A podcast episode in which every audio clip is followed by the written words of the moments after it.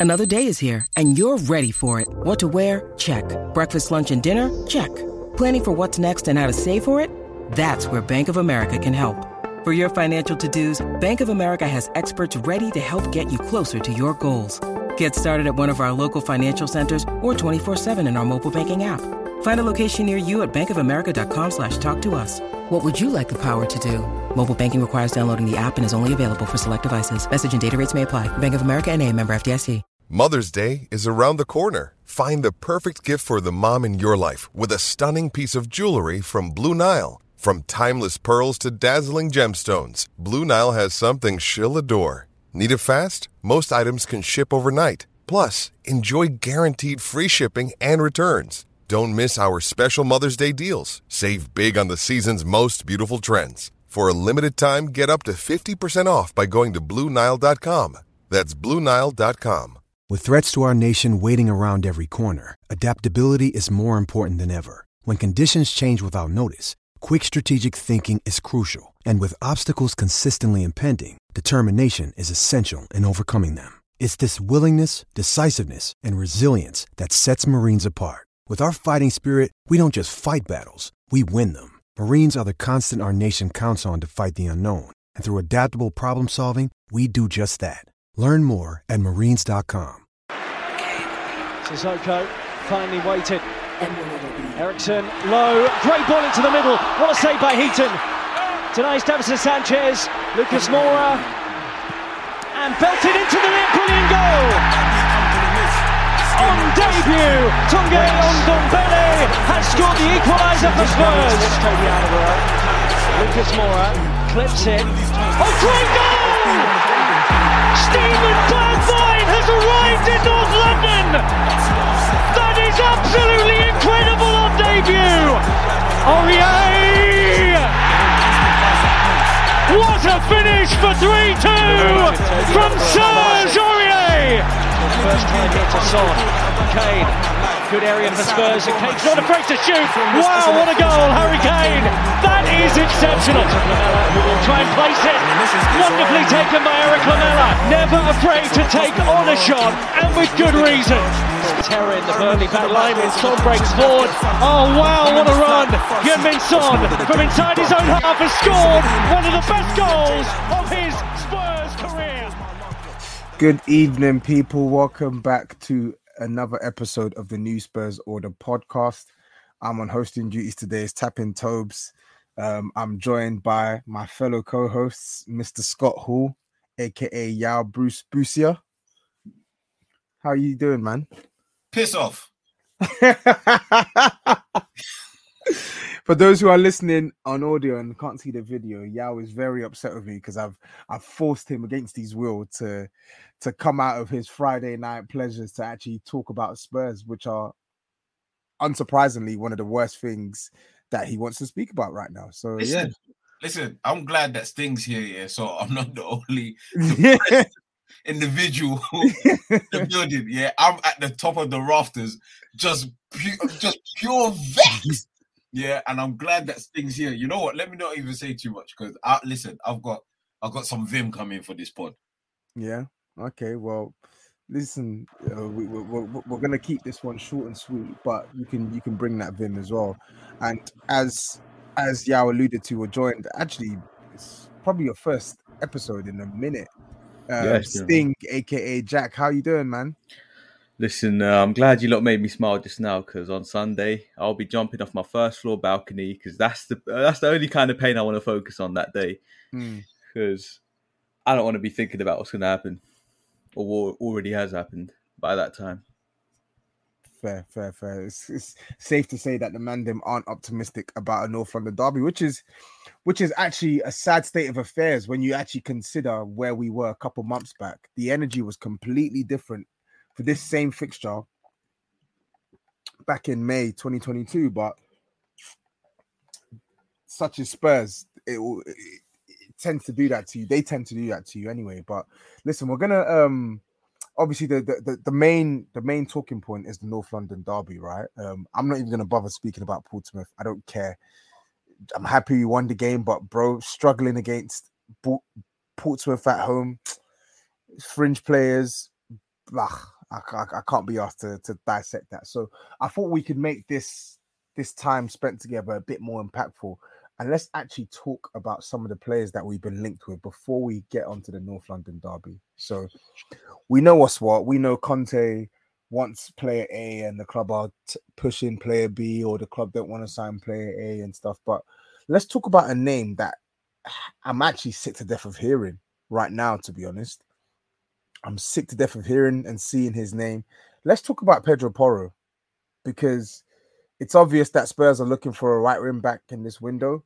It's obvious that Spurs are interested in Pedro Porro. It's obvious that every single bloody journal alive, Spurs or non Spurs, feels like they need to report on this story every day, telling us absolutely sweet a fool. So much talk, and yet this guy is nowhere near joining Spurs. Jack, I'm going to start with you. Do you share the same frustrations as me here, or, or I I've. I've been like that for a while, for the past few years now, when it comes to transfers. You you know, journals can, you know, report this once and be done with it, and I'm fine with that. But when it's the same journals repeating the same information, or you know, we're interested or we're We're intrigued, you know, there's- monitoring, there's, monitoring FC. playing there's our always a- cards right, smoke screen. mate. There's always a there's always a term, a buzzword or a buzz term for any transfer we you know we, we're potentially interested in. I don't care. Um, I don't know how. I don't really know how good Porro is to be honest, because I don't really remember him when we played him to be honest. Same. And yeah, just I just think that we as fans should just forget any kind of hype, just relax a little bit because I feel it- it's you know the you know what they say about insanity. You know, it's expecting different results from you know repeating sort of occurrence of something. Mm. I'm not going to do the insane thing and expect something different, you know, something to happen quite quickly and you know miraculously. It's not going to happen, and we don't care. You know, most of us at New Spurs order just don't give a damn. So, you know, what should why should we expect anything out of it? Yeah, I'm with you, bro. I'm with you, man. It's just after after the the end of that summer transfer window and all the gas about the money available and stuff like that. Like it's very hard to trust these man. Um, Yao, I'm gonna ask you a slightly different question. Um, what are your thoughts on the player, right? And what are your thoughts on the the right wing back situation now? Because it's clear to see that um Spurs are looking for a, someone who who is actually capable with the ball at their feet. But in order for for them to move for Pedro Porro, one they have to stump up the cash, and two they have to get rid of at least one of the options now um, at right wing back. So, what do you make of Porro, and what and how do you see this ending? What do I think of Porro as a player? Yeah, Ain't seen much of him, but from what I have seen, he must be better than what we have. And and to be honest with you, Spurs is like the only team, apparent big six, because uh, I've had enough of us being called a big club or a sleeping giant. Well, we're or small boys until proven otherwise. Like Spurs have notoriously been this club that players are like, well, we don't want you, but they're happy to stay. What? Why? Why has the recent publication been that Emerson and Doherty are happy to stay at Spurs when it's clear that they're not wanted? Uh, Make that make it make sense. If Cristiano. Ronaldo knew that he wasn't liked at United and bounced, Cristiano Ronaldo with all his accolades, his accolades, yeah. Emerson's biggest accolade to date is playing in the Power League. So you tell me how somebody with an accolade like that can have the audacity to say, I'm happy to stay at Spurs. Only Spurs could do this. So my frustrations with all of this is it's the same old story. Nothing's changed. I saw that the supporters trust have asked for um, answers to their questions and have been told those questions will be answered after the transfer window. Big man, there is no signing that you're going to make between now, the 13th of January, and the 1st of February that's going to make me believe that real change has happened at this club. No, nobody, not even if by some miracle and listen to what I'm saying here because I know it will never happen. Even if by some miracle Spurs went into the market, said, Bunny, we're gonna put 200 million and go and buy Mbappe. Just I'm just throwing a massive hypothetical out there. Even yeah. that sort of transfer will make me not believe that real change is happening at this club. Nothing, absolutely nothing will make me believe real change is happening in this club until one or two things happen. They fully back a manager, which I know we can do the breakdowns and be like, oh, Poch was back, oh, Jose was back, oh, Conte was back. We can do the breakdowns of all that kind of stuff. And we can do the breakdowns of how they weren't backed in the same way. But either this board backs the manager seriously, gets in some real quality seriously between now and summer, or they just leave because uh, like I've not wanted this board for like well over a decade. And to be honest with you, their tenure, no matter what certain personnel believe in terms of them delivering a shiny new um, stadium for us, their tenure is absolutely stunk. Yeah, because on the footballing aspect of things, the team hasn't got it done. That's simple. Interesting.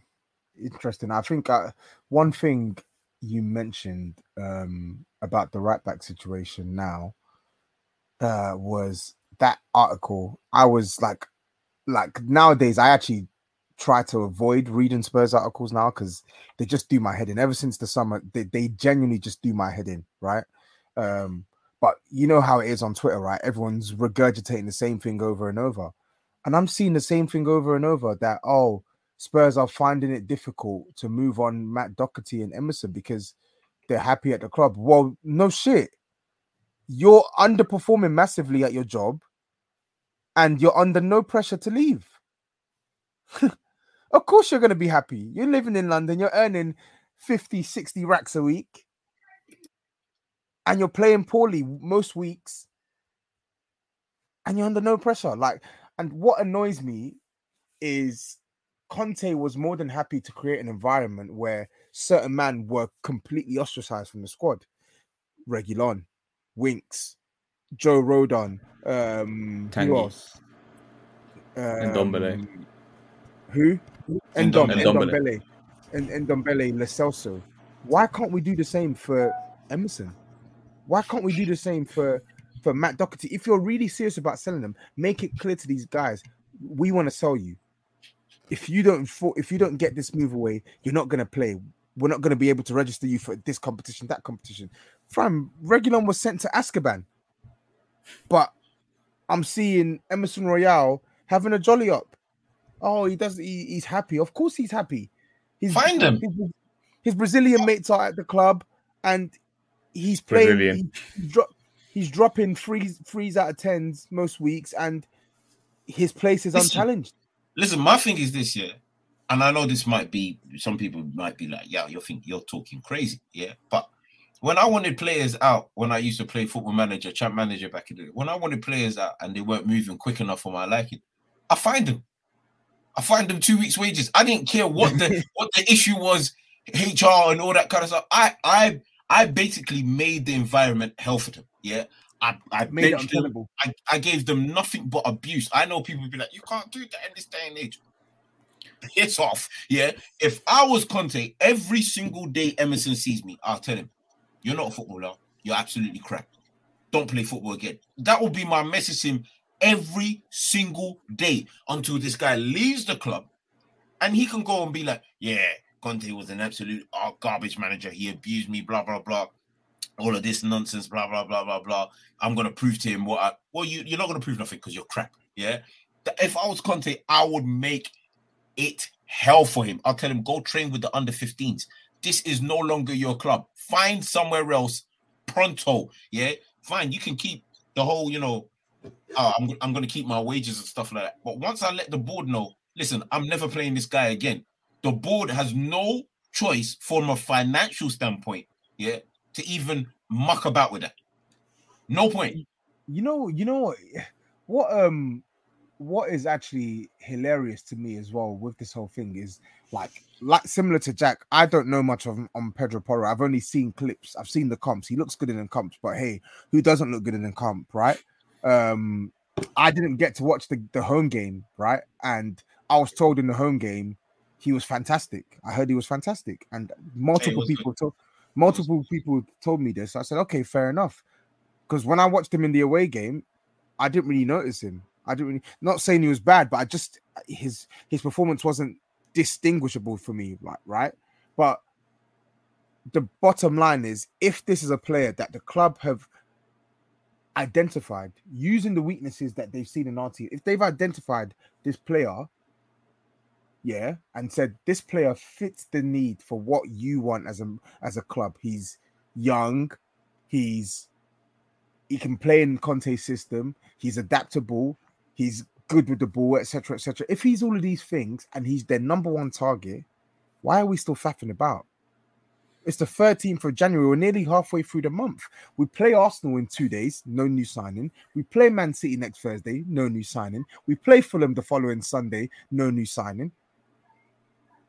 Like, and people, uh, I'm so done with hearing that. Oh, you got to be patient. You got to be patient. Why? Why do we need to be patient? If you knew that you had an issue heading into this window, why do you have to wait until the very last stages of the window to solve it?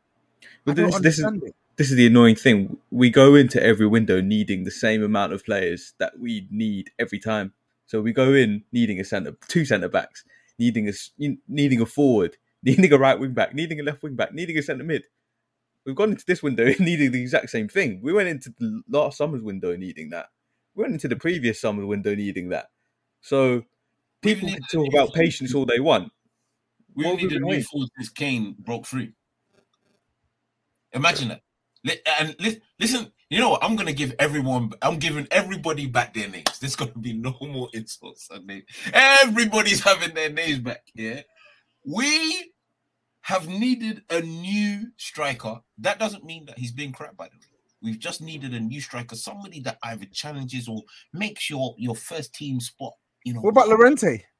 What about the what about Llorente, eh? Llorente what about Llorente? Like, I was told that he was useful, he was good for Spurs. No, no, no, no, no. See, the thing is, the thing is, reversioning of stuff is kind of like when we got Llorente. Nasty. This is before I joined NSO.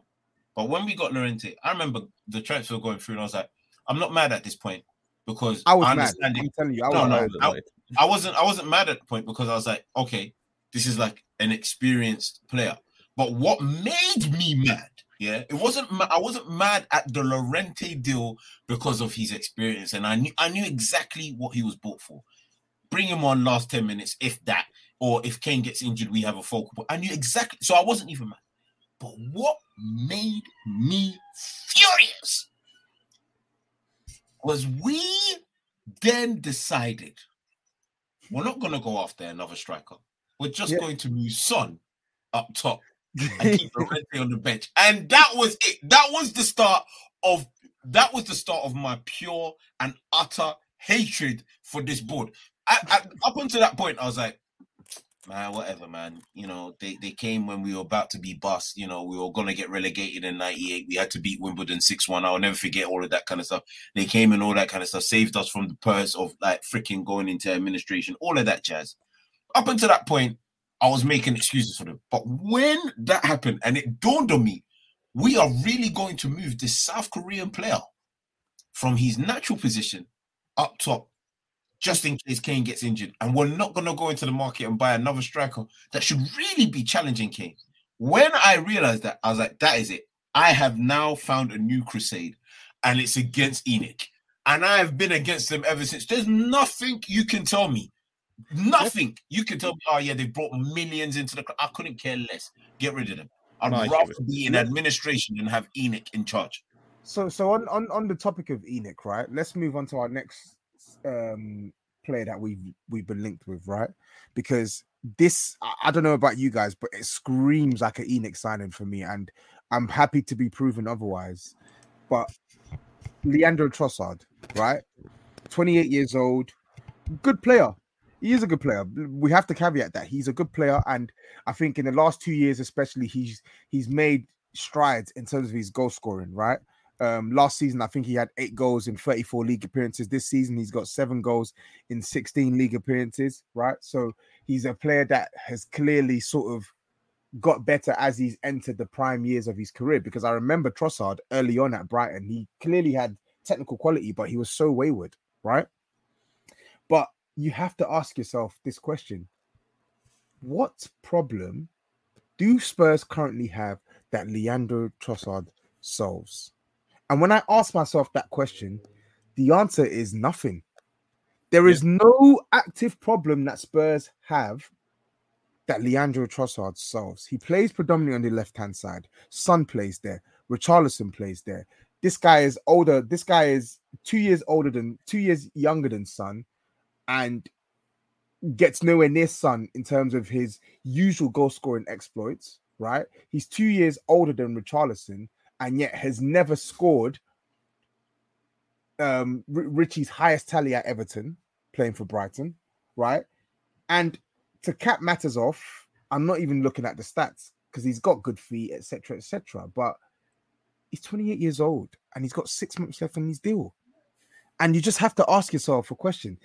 If this guy didn't have six months left on his deal, would Spurs even be interested in him? How can you look at Brighton and tell me um Trossard is the one you want to go for? Look at their team. Look at Spurs' issues, and you're telling me Trossard is the one we want to go for? Um, Kulusevski's been injured for for for so many parts of this season, and we needed someone to step in at the right right wing slot, and you're going for Trossard, who played predominantly on the left. Please, please interject, brother. Yeah, um, I, I, I'd like you know Spurs fans to correct me if I'm wrong, but this feels like a Steed Malbranque kind of situation. Um, Steve. now, now, granted, I did. I I like did- Steve. I, I like Good player. Good player. and I do actually think the same of Trossard. I think he's a good player. I don't actually have much He's against. Him. Now, what I will say is he, if Spurs were firing on all cylinders, obviously we haven't done that for a very long time. But if we were firing on all cylinders, we probably would have never looked at him. And two, we wouldn't have looked to him as an answer. However, the person that he would be competing with on that side has been smelling of manure all season long. Yeah. And honest to God, I don't mind this. Yeah. But here's my problem with this transfer it doesn't invoke real change for me. Yeah. There it you go. feels like a fam- familiar story that I've read over Ding, ding, and ding. over again. Ding, ding, ding. But fans, what fans will do is they'll be they'll find a new way to find a reason to be positive about this signing this time round. They'll they'll create little you know stories and you know theories as to why this one will work out as opposed to previous ones not working out.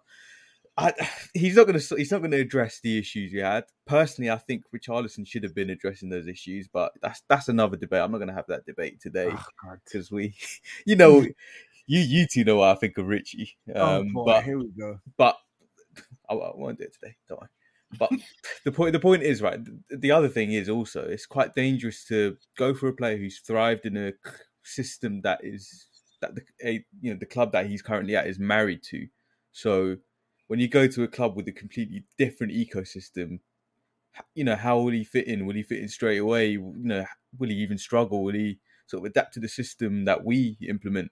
That's going to be tricky. So for a player of that level, to jump completely jump ship in the system in our, from their system to ours. I mean, look at Bissouma for example. I think Bissouma is quality. Like he is genuine, genuine quality. We've seen it. We've seen it against us, right? And he struggled. He struggled to come on, come along this season for whatever reason. And I think signing someone okay, but you know, someone that's not going to move any of any Spurs fan really from the same club in that same system. It's not. I don't see how this is going to work in any way, shape, or form. I don't understand it, and I don't really get the policy now, right? Because I thought even with Conte here, I thought our strategy was clear. If if if a player that we're interested in isn't within the 25 and under mark, but is a player that can improve the team significantly, then okay, they'll go for him. But I thought my the policy was Spurs were looking at 25, 26 and under type players. You saw that with Bissouma, you saw that with Charleston, you saw that with Jed Spence, you saw that with Kulusevski, Bentancur, Romero, right?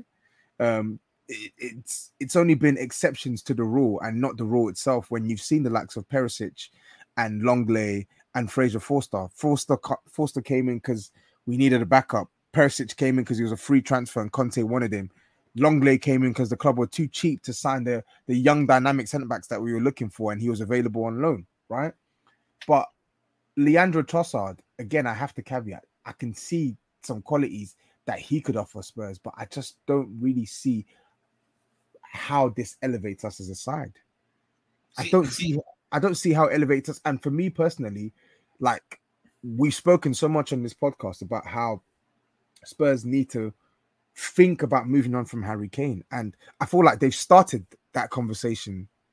They just haven't had in-depth conversations. They started the conversation with Kulusevski and Richarlison, but we need more. And See, for me, sorry, one sec. My, my last my last point of this is the next attacker to come in. So we've got, for all intents and purposes, now I consider we've got four attackers that I can I maybe not so much Son this season because he's been pants, but gen- generally we've got four attackers that you can rely upon. Yeah, I'm looking for the next attacker, the fifth one, to be one that is he comes into this team and I'm like, rah, like you can genuinely you're you're guaranteed starter. That's what I want.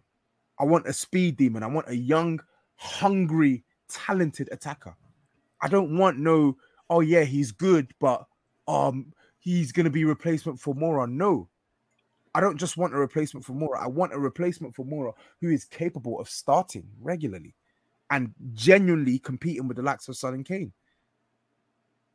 So, one thing, one thing that I think Spurs as a club have done badly, um, and I don't know what the reason. I don't know if they pandered to him. I don't know if they've um, done this to not lose their most valuable asset in Kane.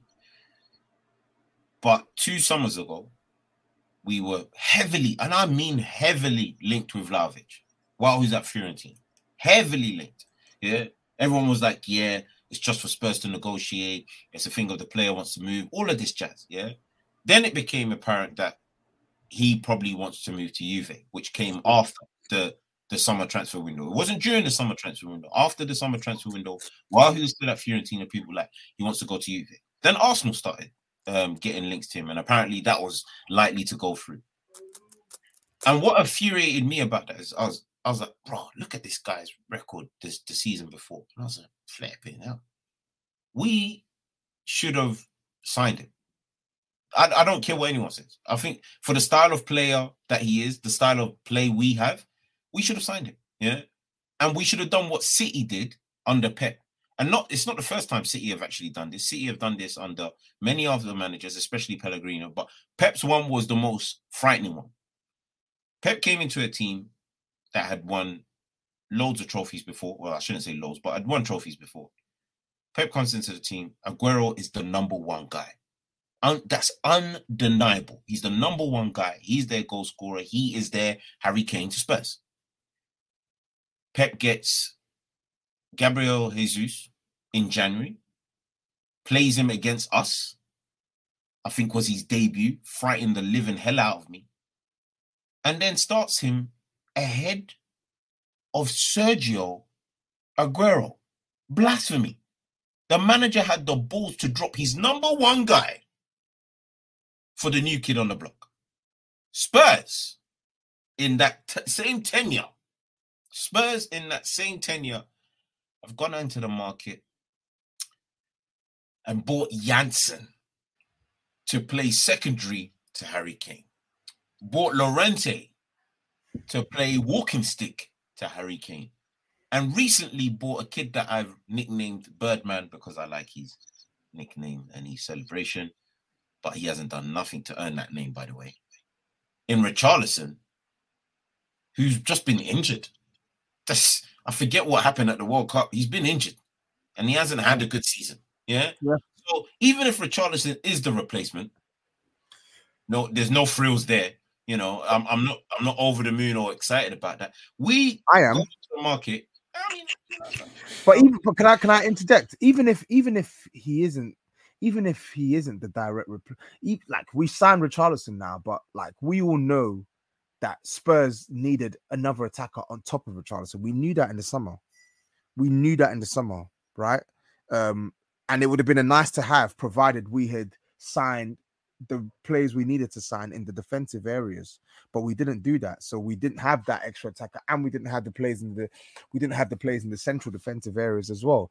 I just feel like the the next attacker we need to bring in has to be categorically better than what we have. And I, don't I don't I don't think Trossard is better than what we have. I really don't. I don't Apart think Lucas Moura. I don't think it's a case. This is going to sound mad. This summer, should the summer just gone, we shouldn't have been focusing on attack. This summer gone, we should have been focusing solely on the defense. Yeah. Just that's that. That was the oh, that's all I can. If we spent the whole of last summer just signing five defensive players from say I don't know a defensive midfielder to two centre backs and a left or right um, wing back, if that's all we did all summer, I'd have said it was an eight out of ten. Have said it was amazing transfer because the last three and a half, two and a half seasons. I'll, I'll no, actually, I'll go three and a half seasons. The last three and a half seasons, there's been this disgusting stat on how many goals Spurs have conceded from Spurs players making mistakes. The stat is horrible. In fact, eh, under when Jose was um, in his tenure, the the games that we lost, they they had a stat where something stupid like a certain percentage of the goals that we had conceded had come from Spurs mistakes. From their actual defend- defensive mistakes that were actually taken advantage of by the opponent. This was under Jose's tenure, which we're talking what two and a half seasons ago now, or uh, 18 months ago. Then we decide only Spurs can sack a manager a week before uh, a, a freaking final. Only Spurs could do this. Sack a manager a week before a final. Put Mason in charge. Lord knows why. Freaking wait 72 days. Chase a man at the top of it. Say that everything's signed, everything's done, he's coming. Make Toby freaking put on an Inter Milan shirt and sing the song of the name. Yeah. To then not make that go through and go get Nuno. Nuno, who left Wolves By mutual consent. By mutual consent. He was basically stinky. sacked. exactly. He was, he was basically sacked.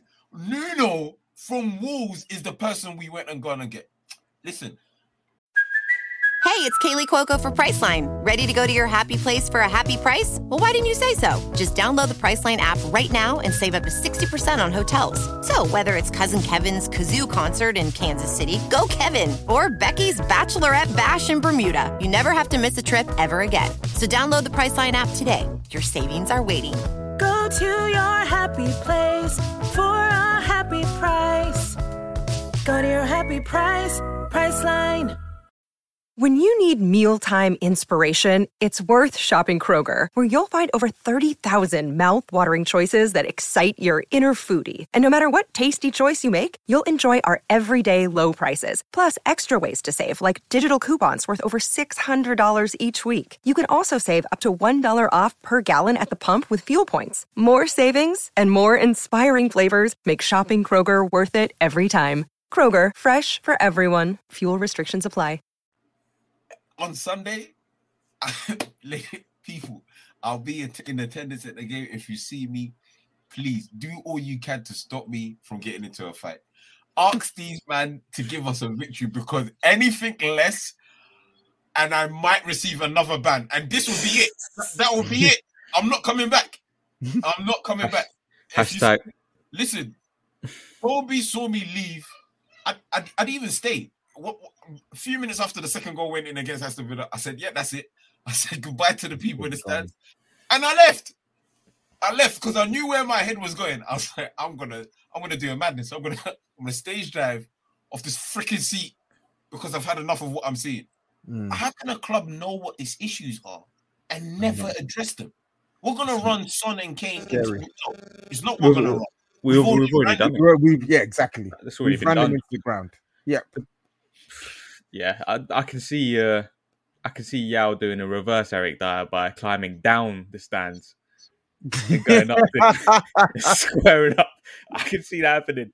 But yeah, pray, pray hashtag pray for Yao. Give him the strength to you know keep his cool on Sunday. You know when the So- inevitable happens. But So um, Jack, let, let's actually talk Sunday, right? Let's let's shift over um because I hate talking transfers these days with Spurs. Let's actually shift over to the game. Let's quickly preview this one, right? Like Yeah. spirits are downbeat in the Spurs camp in comparison to last season.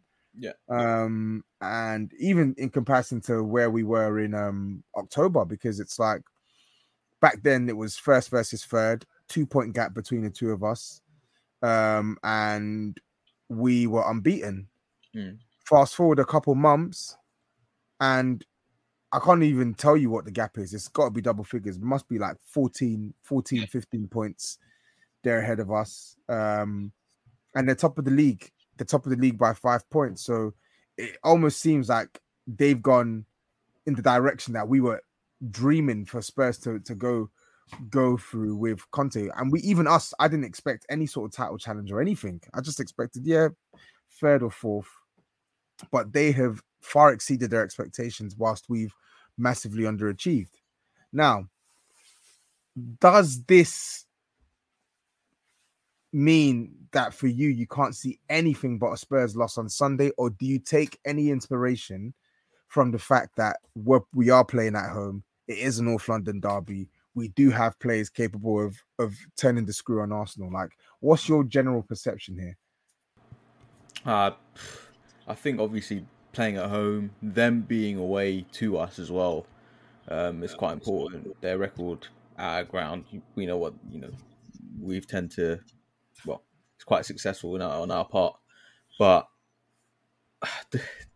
you know, I know we can, we got players that can turn on the screw. I know Kulusevski might be back. I know you no, know he's playing. He's he's going to play. Conte confirmed. Yeah, Conte confirmed. Yeah. He's going to play. Ben Ten. Who knows? 50-50. Um, He'll play. you reckon? Yeah, he'll play Yeah. for sure. yeah, I'd happily risk him to be honest. But um, yeah, so there are redeeming factors um in that, but the way we're playing, the way you know that Crystal Palace performance ain't, ain't fooling me. That performance Agreed. against that performance against Portsmouth showed me more close close to what you know what what we could expect to be honest. Because even though we won, I can see a very I can see Arsenal coming out the blocks firing. I can see you know the high intensity, the press coming out. I can see us doing that as well. To be honest, you know, it is a, in a one-off game like this. I can see us, you know, maybe attempting to do that, but I think the quality will come through, and I think our lack of quality at the back, especially and and Mm. out wide um, with the wing backs, from a defensive point of view, I think we're just going to get done um, right, left, and centre. To be honest, so eh, no matter what atmosphere we put, no matter how much intensity we play, we're we're not used to playing with such high intensity. We're not used to playing, used to carving teams open. Whereas Arsenal, the opposite, they Very have been doing that. So they're going to come out. They're going to come out of this game uh, trying to do the same, and I think because they're so used to doing it, you know, they're going to be much more competent in it. Mm. Yeah, I want to come to you on this as well. So, listen, I, I I don't think a lot of what you said is is wrong. To be honest, I feel like if you're going off, if you're going off how both teams have played and the styles, obviously styles make fights. If you're going off the how both teams have played and the styles, it doesn't look like it. It would. It, it can be. It, it would be a, a positive outcome for Spurs, but just knowing the fixture at hand um, and the territory in which they're venturing into, you never know. And just a manager in Conte who can just conjure up something, you never know. But yeah, I wanted to speak to you on Conte as well, right? Because we've spoken about the board, we've spoken about some of the players, but fundamentally, our performances against these so-called big sides this season, they've been quite poor. Like, surely Conte needs to show us something in this game, man. Surely. I mean, we've had five defeats this season, if I'm correct. Lost to Uh, no, no. We drew to Chelsea. Drew to Chelsea. Lost to lost to United. Lost to. Or do you mean five defeats in the league? In the league, yeah. Um. Yeah, I think so. I think so. Yeah. So five defeats in the league. Um, out of the big teams, we've lost to Liverpool, lost to um, lost to United, lost to Arsenal out of the so-called Big Six.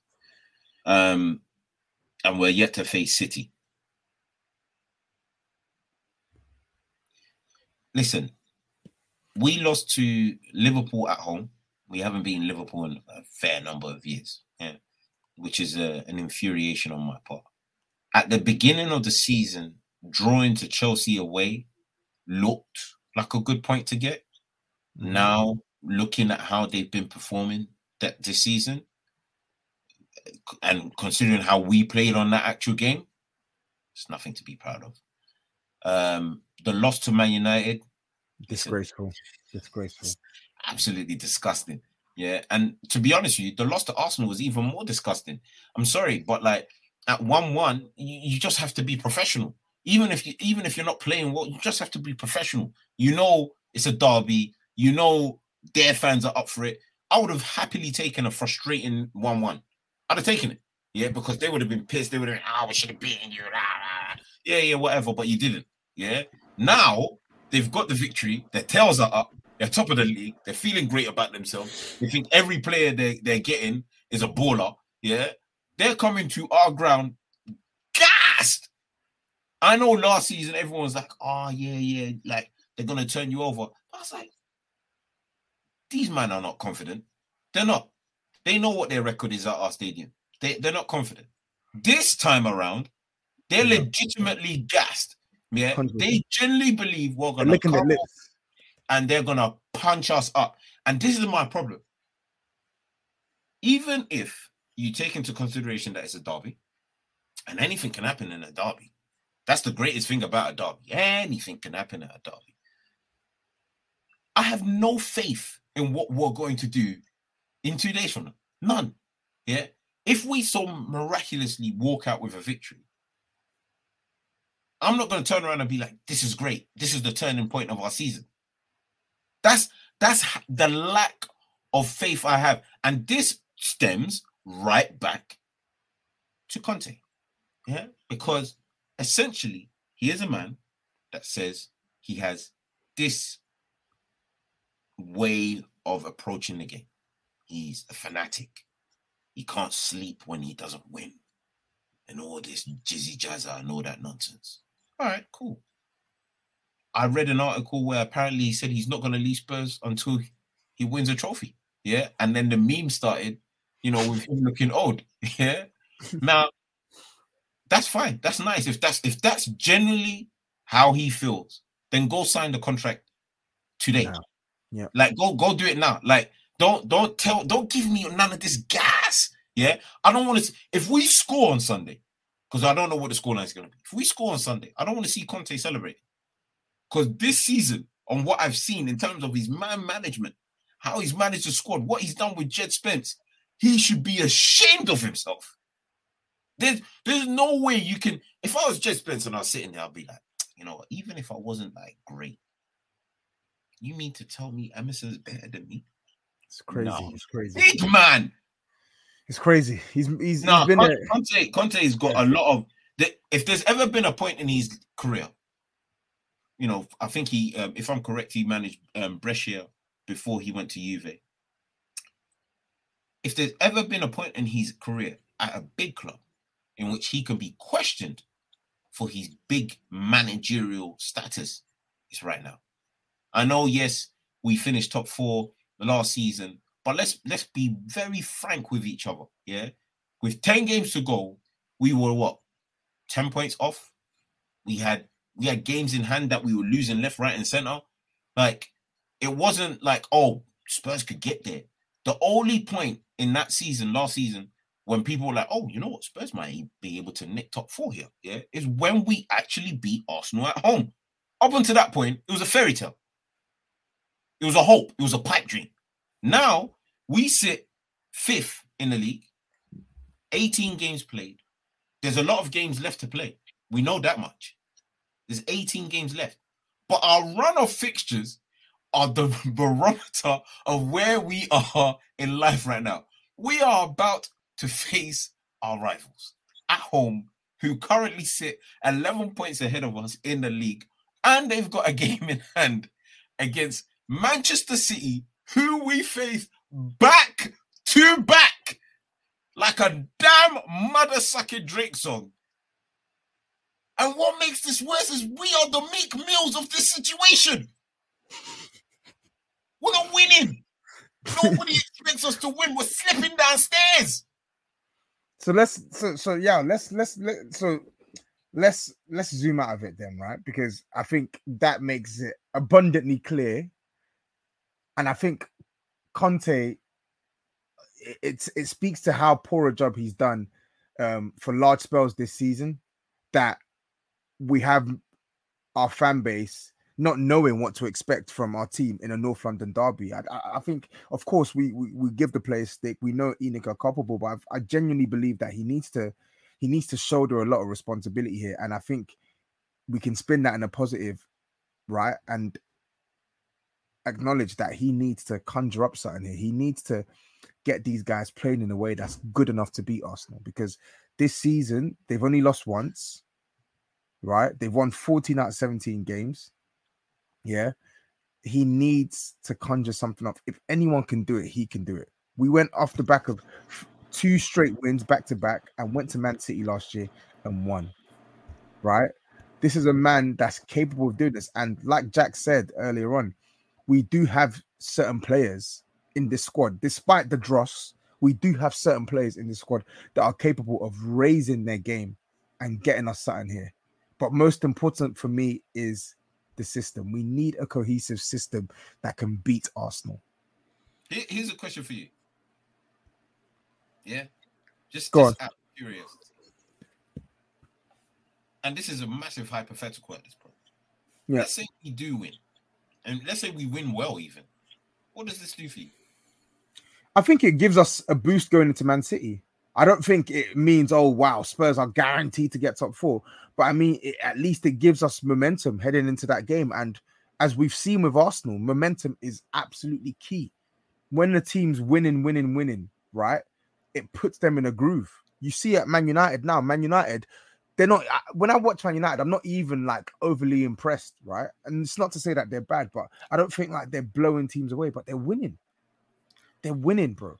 And winning breeds consistency we need to get back to a position where we're actually winning games. And I feel like getting a win off the, the informed side of the league can boost the confidence that we need to go to Man City and hopefully try and get some get something out of that game. But, but the thing is, I think we haven't shown that this season at all. And I think that one of the few yeah. times we showed it last season was towards the back end of it. So, you know, this team being capable of it, I can't see it personally. I think it will be very short term if we, you know, somehow do win um, and I think we'll just go back to our usual ways after that, to be honest. And I, because because I just don't think the, so many members of this first eleven don't have the minerals to keep that consistency up, keep that intensity up, and play well for you know more than one game in a row. You know, and yeah, it's it's just, it's going to be problematic. Um, going back to con- the thing, sort of Conte's responsibility. I just want to say this. I think he does shoulder some blame. I think you know this the Spence the Spence thing, um, the, consistently putting Royale Chicken Royale on the pitch. I think he has to hold responsibility for that. But say he did do all of that, you know, say he did address all of that ages ago. How much better off would we be? Is the question I'd have because I'm not sure we'd be much better off. We'd be, you know, get you know the, the odd point or two here probably, but I still think the overarching picture would still be where we are and would still be moaning and complaining. Yeah, but that's not the only reason though. The, the, we also have the fact that he sticks to a two in midfield no matter no matter who we're playing, and the only time we see him change to a free midfield is when there's injuries. Yeah, wow. I think I, he could be more proactive in that, and I think that's something. And that, that, and, and that, that, that, that goes and that goes back to my point, right? Like I think his in-game substitutions, his starting lineups, like you know how you guys know how much I love Conte. So like I'm only judging him based off his standard. And if we judge him based off his standard, what he did for us in the back in the last year, he just hasn't got it right um, yeah. a lot of times this season. But I do get the point you're saying. Like even even if he gets it right, there's still anchors that are pulling him down. But yeah, he at least needs to give us give us give us that sentence, give us give us that argument to say you are doing the best you can do with this team and you're just getting let down. Because can we all confidently say that Conte has done the best he can do with this squad this season? Not- not- Has he prepared them for every big game we've played tactically? Has he been able to outfox some of these managers that we know he's capable of this season? Not this No. season, no. There Oh, you go. and- then. I, I'm going to say something that might be controversial. I don't think he did that last season either. Now, I know a lot of people will be like, but hold on, you, you know, back end of the season, you guys were great. You know, you you steamrolled through the last 10 games, won all the games that you needed to win, and got top four.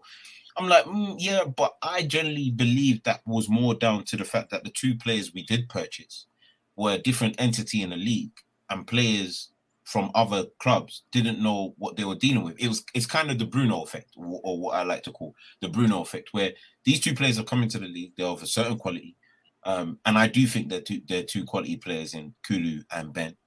But many teams that we were facing didn't know what they brought to the table. They didn't know what they were up against, and so that different entity gave us a little bit of a leg up. Now that they've bet, embedded themselves into the league, and we face teams at least once or twice, teams have a, a, a, a seemingly interesting way of trying to deal with them. Yeah, the difference, big difference, is this this um season is that I believe Ben and Kulu have both in parts shown that they can rise their level.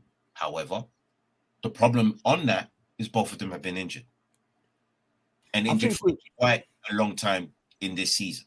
So we haven't had that consistency from them this season, unfortunately.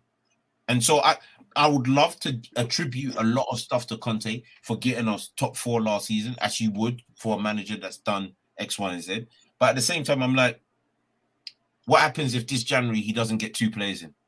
Hmm? Because we've got we've now gone 18 games. You couldn't name me one of the 18 games where you thought, oh, even the Palace game. I watched that. I was like, whatever, man. I didn't even think we were incredible in that game. I actually literally watched that and was like, yeah, whatever. Crystal Palace look crap.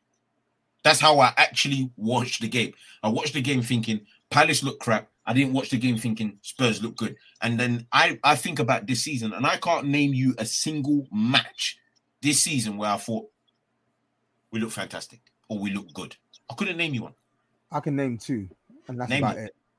Name them. Um, Southampton at home and Fulham at home. That's that's that's it. Which is After we went poor to in go itself. down. Which is poor in itself. Yeah, but the, Southampton were not in that game at all, bro. Yeah.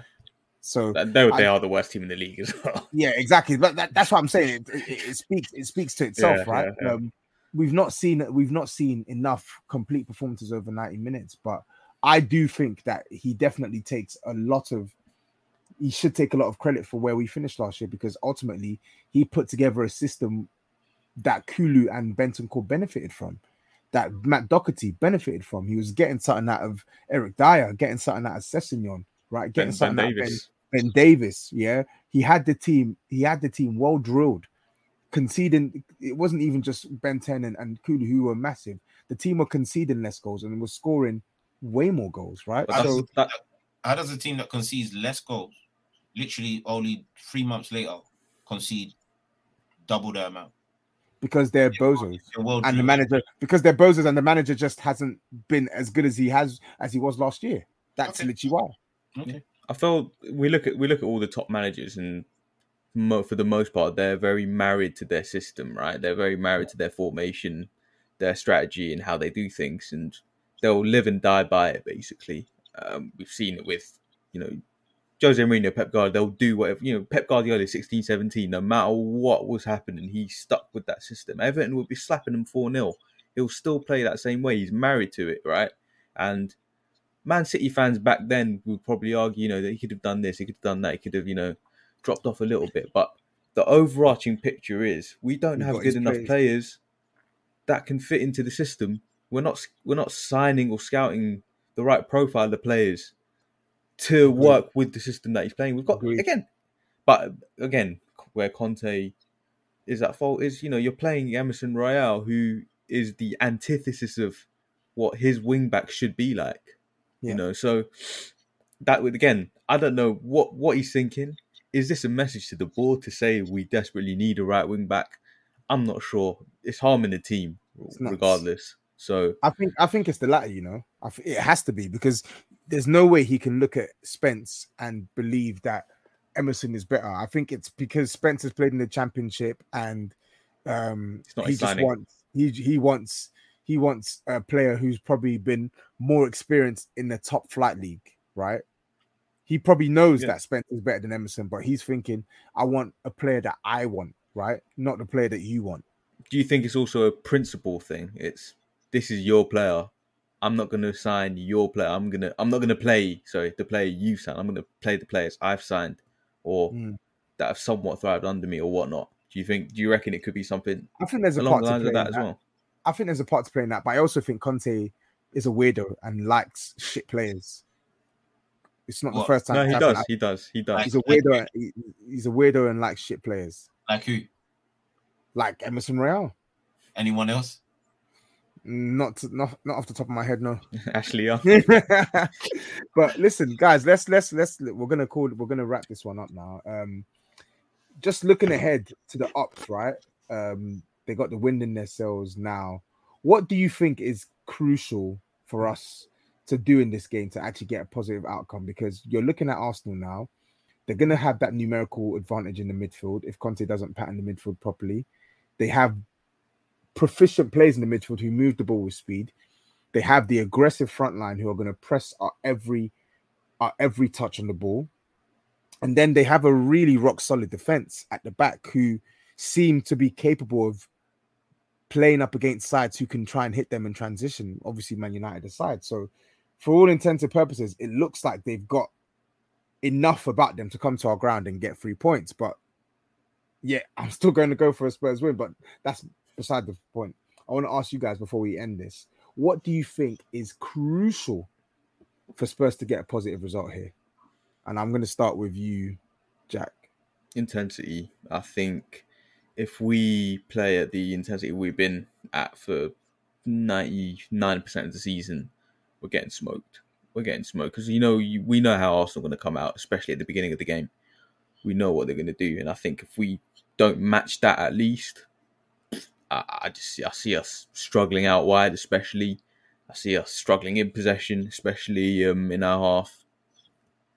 And yeah, so I think if we can match that intensity and actually provide and actually play with somewhat of a press as well, um, but whilst you know it's not sitting in a mid deep block, but sitting you know not too high, I think maybe maybe we might stand a chance. I think we need to relinquish possession of the ball. I think they're just a better footballing team than us. They're going to have more ball. They're going to be better than us. We we're not going to out football them. That that's just that's just not going to happen with the players we've got.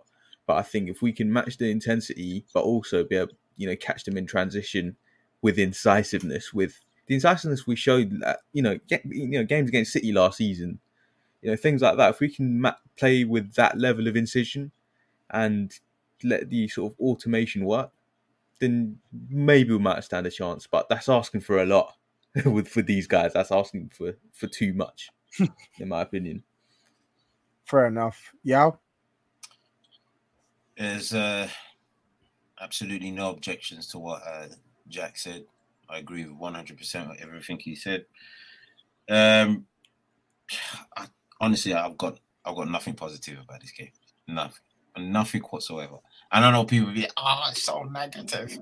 And I know those those legacy fans will be like, oh, you gotta show some positivity. Eh? You are not real fans. You're so negative. Go kiss my ass. Yeah, like honestly, I've I've got nothing positive to say about what's gonna happen on Sunday. I hope and pray for a win. I don't see none of that happening whatsoever happening. So Put yeah, a score I- on it. put a score on it. We lose four one. You're taking a piss. I, I, I say we lose 2 0, but boy, 4 1 in a North London derby. Fucking hell. If if that happens, we are in the pit of hell. Jesus I think we, Christ. you're not even gonna like the way that I've, I've even in my head. Yeah, listen, this is bad. we we go one 0 down. We equalize. The flipping stadium's rocking. Forty nine seconds later, they go two one up. At halftime, they come out the second half. They go three one up, and just with the last ten minutes, they go I four can't one. believe you're, you're putting this bad energy in the air. It's Eric- not Eric, putting that- energy. Do you know what our club has done? Do you know what they've done to me? Yeah, this was the season. I said, you know what? Positivity is back. Man is the good guy. Let me go and get a season ticket again. Yeah, things will be good. I have regretted this decision since game week nine. Yeah, I warned you. you did. I did. warned you. You did warn me. Yo, don't listen to Jack. Just keep keep it. Yeah, just sell it on. No, Sell it no, on. no. Eric Dier, loose pass. Martinelli's running onto it. Boom, one 0 I see. You, you, you know what's gonna happen. You know what's gonna happen. Listen, Jack. So you're going for two 0 Yeah, yeah, two 0 I'm gonna go for two one. Based on who's available, I'm gonna go for two one.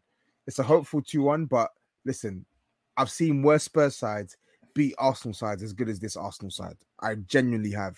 Yeah, Yeah, I've yeah. seen us. I know. I I've know what you're us- talking about. I've seen us pam Arsenal at home with Bentaleb and Mason in the midfield. Yeah, yeah. So that's my hope. But Bentaleb's Ar- better than Ar- Wenger. Arsenal, Arsenal weren't as good as they are Come now. Then though, that's the thing. You, you got.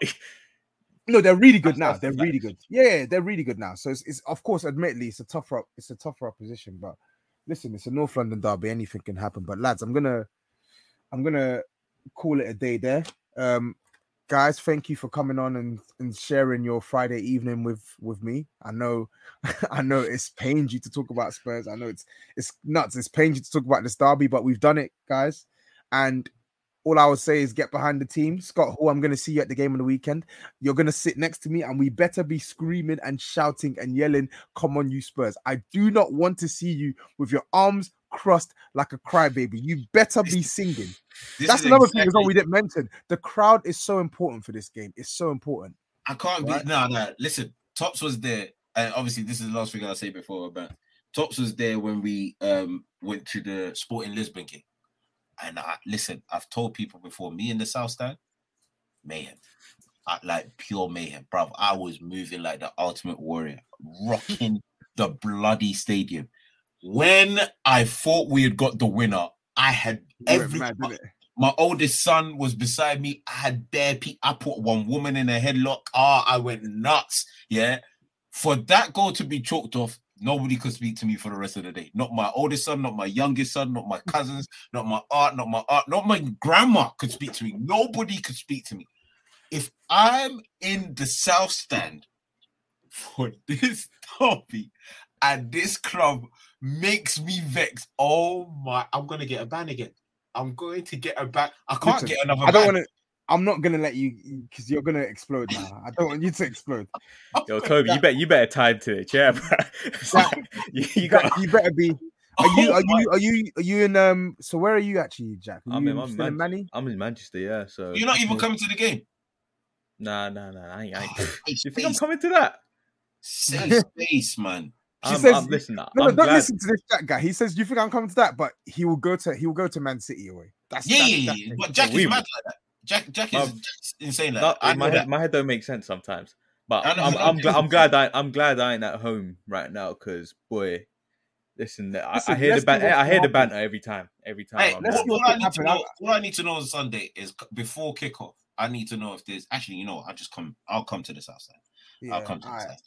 But I'm, yeah, I'm sitting there, arms folded. I'm, I'm protesting. I don't care what anyone says. Come to the South Stand. But listen, people, we're about to call it quits. Thank you for tuning in. If you're watching, make sure to keep tuning in to the New Spurs Order and Touchline. Um, follow us on socials. New Spurs Order, one word. Touchline Fracas, one word.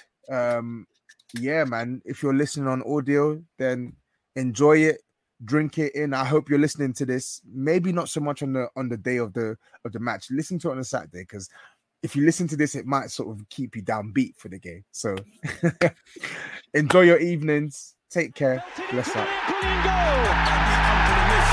On debut, Tanguy Ndombele has scored the equaliser for Spurs. Lucas Moura clips it.